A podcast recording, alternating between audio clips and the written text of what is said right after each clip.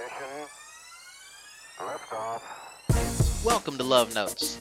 I'm your host, Jay Hurt. Thanks for joining. So you can find me every Monday, Wednesday, and Friday on SoundCloud and iTunes. And today we're adding TuneIn and Stitcher. You can find me there as well. You can find me on social media. On Twitter, I'm at Nine Tenants. On Instagram, I'm at J Hurt Coaching. You can find me on Facebook.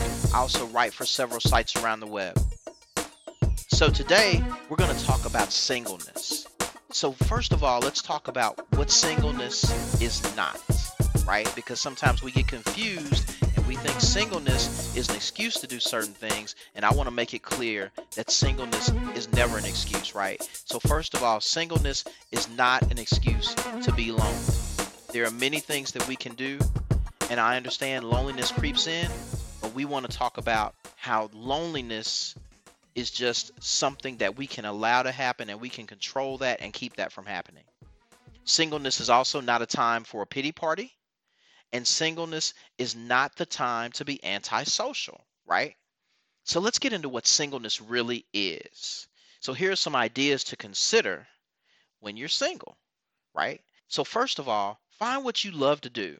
Like keep it 100 with yourself, right? So whatever you love to do, go do it. So it could be something creative, writing, acting, singing, painting, doing theater, or whatever that might look like. Make the time and go make it happen. Another thing is find totally new things to do, things that you've never done before with other singles. So enjoy the new experience with other people. Get out and do stuff you've never done before. You never know where that might lead in the new thing that you enjoy doing, and you never know who you may meet and network with. Another thing that singles really should do is read. So we hear the phrase reading is fundamental, right? And it is. Reading builds knowledge and perspective about so many things, and it changes how you look at things and how you look at the world. It's so important. So it's not just about reading the internet or looking at our phones all day. Go find a good book, curl up with it, and read. You will really be glad that you did, right? Another thing is become financially savvy when you're single. So you can bring that into your relationship when it's time. And also, because of your savviness with your finances, you become a great person to manage your own money. So you're able to handle your own money. You're able to make it work for you rather than becoming a slave to your money. So you want to be someone who can truly handle their own finances. And the best time to learn to do that is when you're single.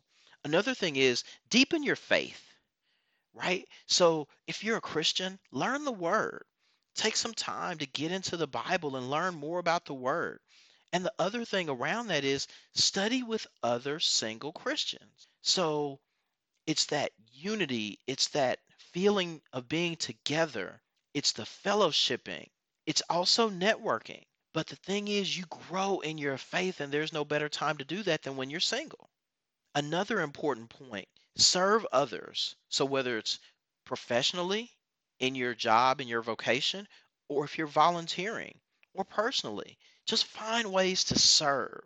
Service is so important to every part of our lives.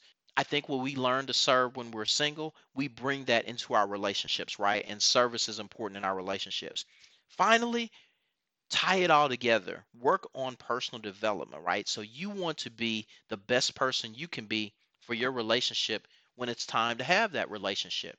So work on getting better at planning and setting goals and doing certain things and, and work on being a better version of yourself because that's what you want to bring into your relationship ultimately anyway, right? We all want to be the best version of ourselves that we can be. So here's the thing about what I've talked about today. These are foundational tools so that when you're looking for Mr. or Ms. Right and they come along, you have something to build on. You've built that foundation in yourself and you're bringing it to your relationship. So, once again, I love it. I can't wait to talk to you guys. Until next time, with all great love notes, pass it on. I'll see you soon. Peace. I'm out.